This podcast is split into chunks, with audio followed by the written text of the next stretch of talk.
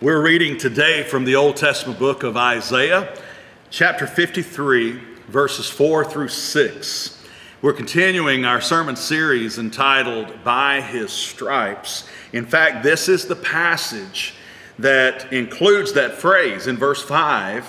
It says, By His scourging, by His wounds, by His stripes, we are healed.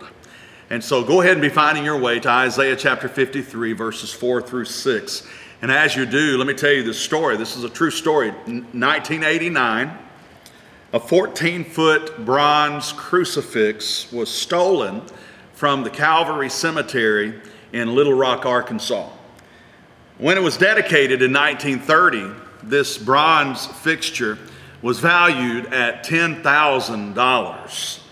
Who knows how much it was worth nearly 60 years later? Not taking into account the artistry or the collective value if it were to be sold. $10,000 in 1930 was equivalent to almost $75,000 in 1989. But evidently, thieves cut the bronze crucifix from a granite altar and hauled it away in a pickup truck. And then they proceeded to cut it into pieces and sold it for scrap for $450. They obviously did not know the value of that bronze cross. It's easy for us to hear that story and think, how foolish could somebody be? But let me ask this Do we understand the value of the real cross of Christ? I don't mean the wooden cross itself, I mean what Jesus did for us on the cross when he died in our place, do we understand the value of the cross? Do we realize what that is worth to us? Do we have any idea what it cost God? As many of you know, Isaiah 53 is a song. It is the song of the suffering servant. The suffering servant that the prophet describes is the prophesied Messiah. Jesus is that servant who suffered on our behalf. And no stanza in this song says it better than the one we're reading today. As we're giving our attention to the substitution of the suffering servant. Let's read verses 4 through 6. Surely our griefs he himself bore, and our sorrows he carried. Yet we ourselves esteemed him stricken, smitten of God, and afflicted. But he was pierced through for our transgressions, he was crushed for our iniquities. The chastening for our well being fell upon him, and by his scourging, the New American Standard says, by his wounds, by his stripes, we are healed. All of us, like sheep, have gone astray. Each of us has turned to his own way. But the Lord has caused the iniquity of us all to fall on him. Think with me for these next few moments about the substitution of the suffering servant. In the last couple of weeks, we've talked about his success and his sorrow. Next week and the week after, Lord willing, we'll bring the suffering of God's servant into even clearer focus by walking through the stanzas that deal with his sacrifice and his salvation. But for now, I want you to notice the substitution of the suffering servant. 700 years before Jesus was even born, Isaiah promised, among other details, that Messiah would become our substitute.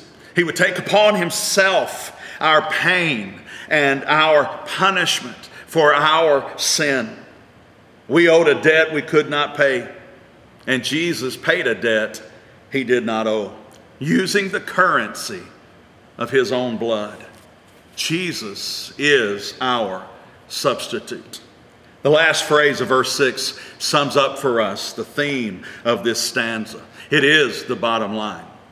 The Lord has caused the iniquity of us all to fall on him. All of our sins were placed on him. All the guilt for all the sins from all the ages was placed on Jesus when he was hanged on the cross. The Lord has caused the iniquity of us all to fall on him.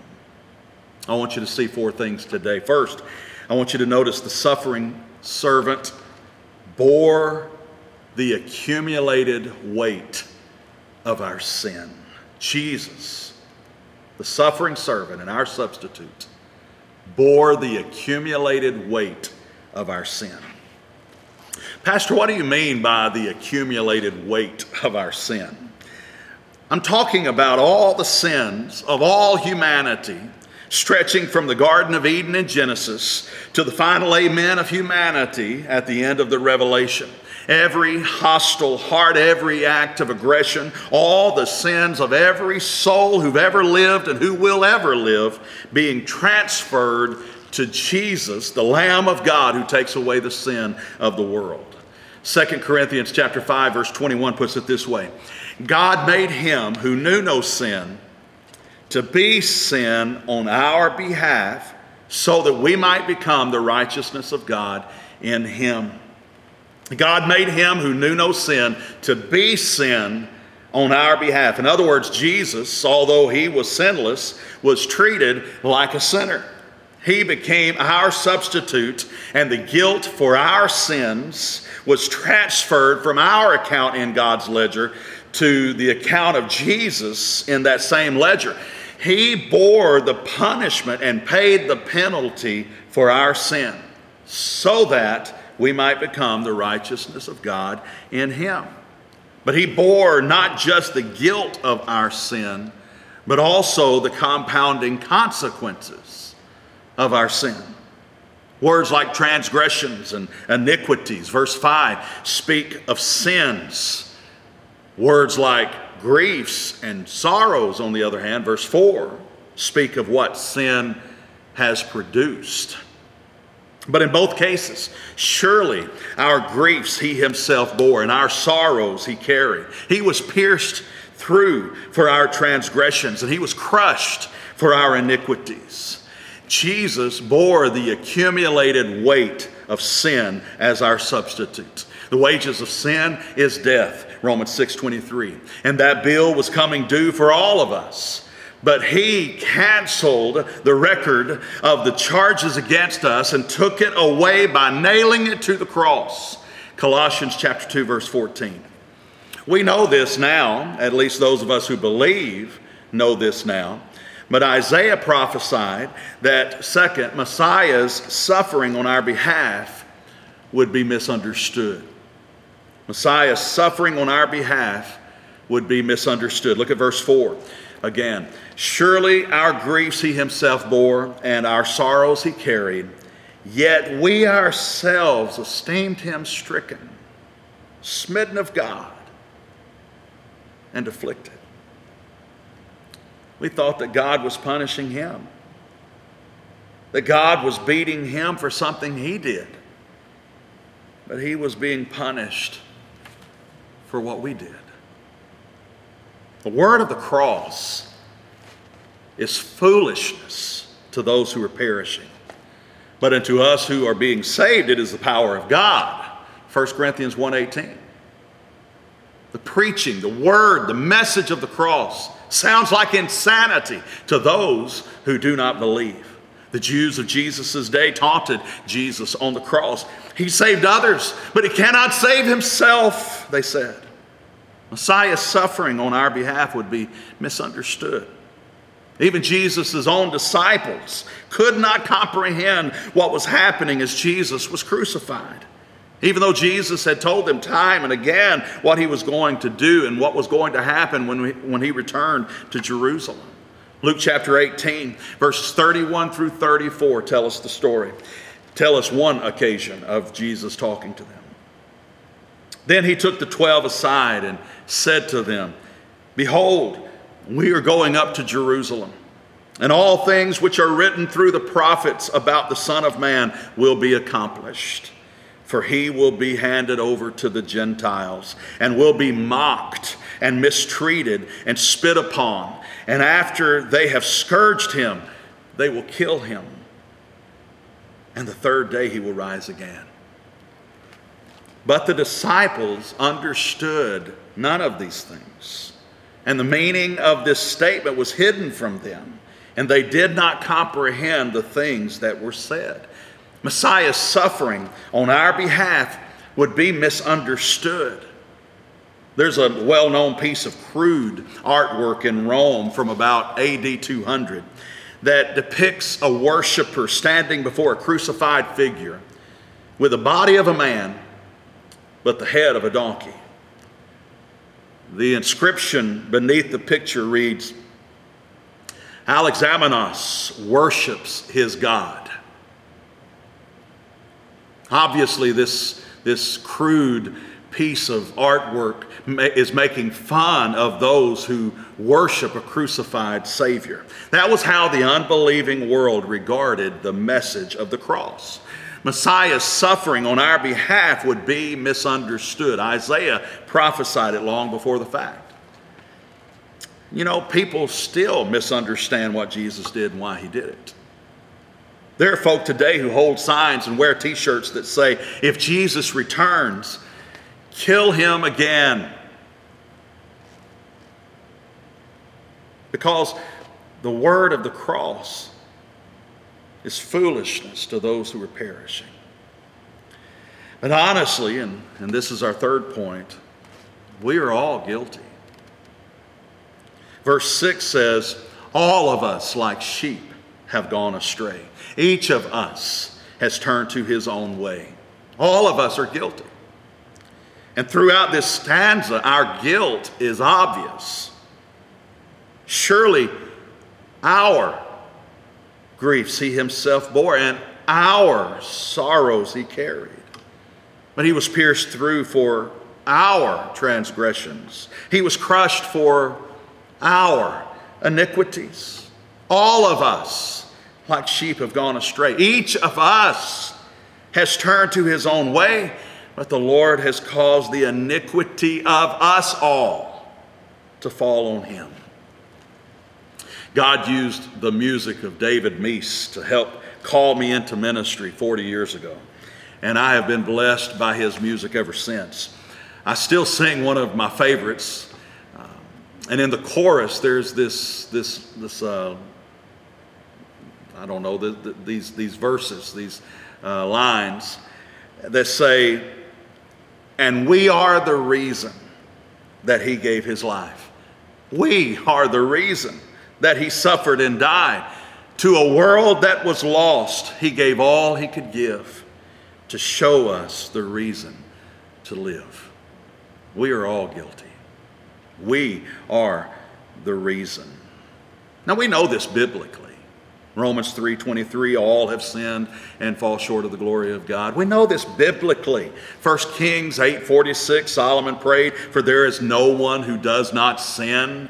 We know this biblically. Ecclesiastes 7:20 Solomon once again, indeed there is not a righteous man on earth who continually does good and who never sins. We are all guilty and we know this biblically. But truth be told, we all know this personally. Every one of us. In our heart of hearts, if we know anything about the Jesus of the Bible, we know that we are sinners. We know that there is something broken in us that time does not heal. We are all guilty. But by his stripes, we are healed. Through all that Jesus suffered as our substitute, by grace, through faith, we are made whole. By his stripes we are healed. That phrase is often quoted when praying for people to be physically healed. But physical healing is only a part of what Isaiah was talking about in this stanza. Verse 4 Surely our griefs he himself bore, and our sorrows he carried. That word grief means sickness. And as we saw last week, that word sorrow means pain. In verse 5, when Isaiah speaks of stripes, he's actually describing all the physical punishment and pain that Messiah would endure. He's not just talking about the beating that Jesus would get, but he's describing everything pierced and crushed for instance. He's talking about everything. He's talking about nails in, in the hands and feet of Jesus. He's talking about the crown of thorns. He's, he's talking about all the punishment, all the pain, all the suffering that Jesus would go through. All of this. What's described not just in verse 5, but also in verse 4. All of this, though. The griefs, the sorrows, the, the, the piercing, the grief, the stripes, all of this was realized in the crucifixion of Jesus. But what does all of this mean? Well, you've probably heard the phrase, Scripture interprets Scripture. It means that the Bible is the best commentary on itself. There are two times in the New Testament when a New Testament writer quotes from this stanza of the Song of the Suffering Servant.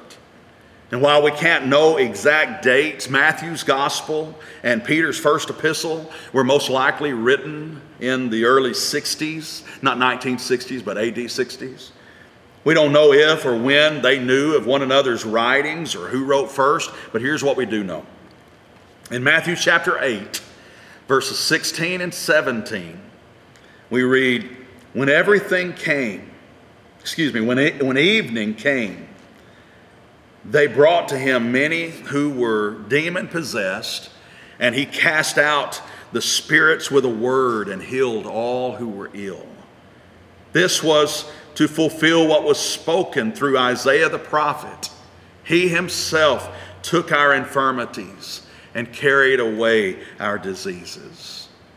And so Matthew points to Jesus' ministry of physical healing and to Isaiah 53 4 and says, When Isaiah wrote of Messiah bearing our griefs and carrying our sorrows, this is what he was talking about. Matthew helps to explain that for us. He becomes our commentator, if you will. Peter, however, points to Messiah's suffering and says this is what Isaiah meant when he wrote by his stripes we are healed. 1 Peter chapter 2 verse 24. He himself bore our sins in his body on the cross so that he might so that we might die to sin and live to righteousness for by his wounds by his stripes you were healed. And so Peter clearly associated by his stripes, we are healed with spiritual healing, not physical healing. Spiritual healing that comes through the work of Christ upon the cross. He's talking about Jesus healing our sin sick souls so that we can live lives marked by his righteousness. So, what are we to, mark, uh, what are we to make of this? Matthew says that Christ's suffering makes physical healing possible. Peter says that Christ's suffering makes spiritual healing possible. What are we to make of that? Well, they're both true.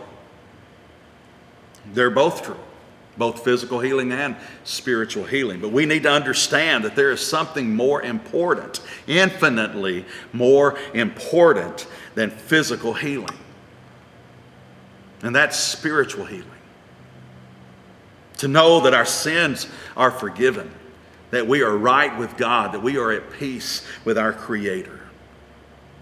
That spiritual healing is infinitely more important than physical healing. We actually misunderstand Jesus' miracles, including the miracle of physical healing, if we think that the miracles themselves are the point. Jesus never performed a miracle to put on a show. I mean, sure, he, he met immediate needs with miracles, but he was always bringing attention to a much more important need that of a person's relationship with God. Do you remember the story from Mark chapter 2 where some men were trying to bring their paralyzed friend to Jesus, but they couldn't push through the crowd? And so what did they do? They they went onto the roof, tore through the roof, and let their friend down into the room, into the presence of Jesus on a rope. They let their friend down to Jesus. Verse 5 says, And Jesus, seeing their faith, said to the paralytic, Son, your sins are forgiven. But the religious experts said that Jesus blasphemed when he said that. Who can forgive sin but God alone?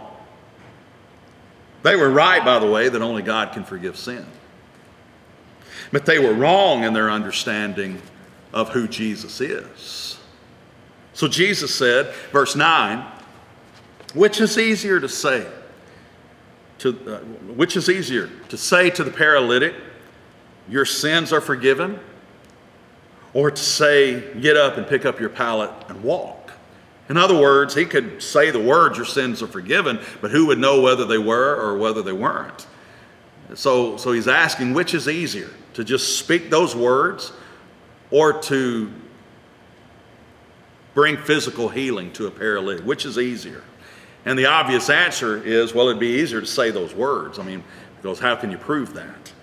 But so that you may know that the Son of Man has authority on earth to forgive sins, he said to the paralytic, I say to you, get up, pick up your pallet, and go home. And the man was healed instantly. Which is easier, to speak some words or to perform a miracle in your presence? And they would say, Well, it's easier to speak those words. Well, then I'll do the hard thing. And he healed the man. But that physical healing was secondary to the spiritual healing of this man's soul.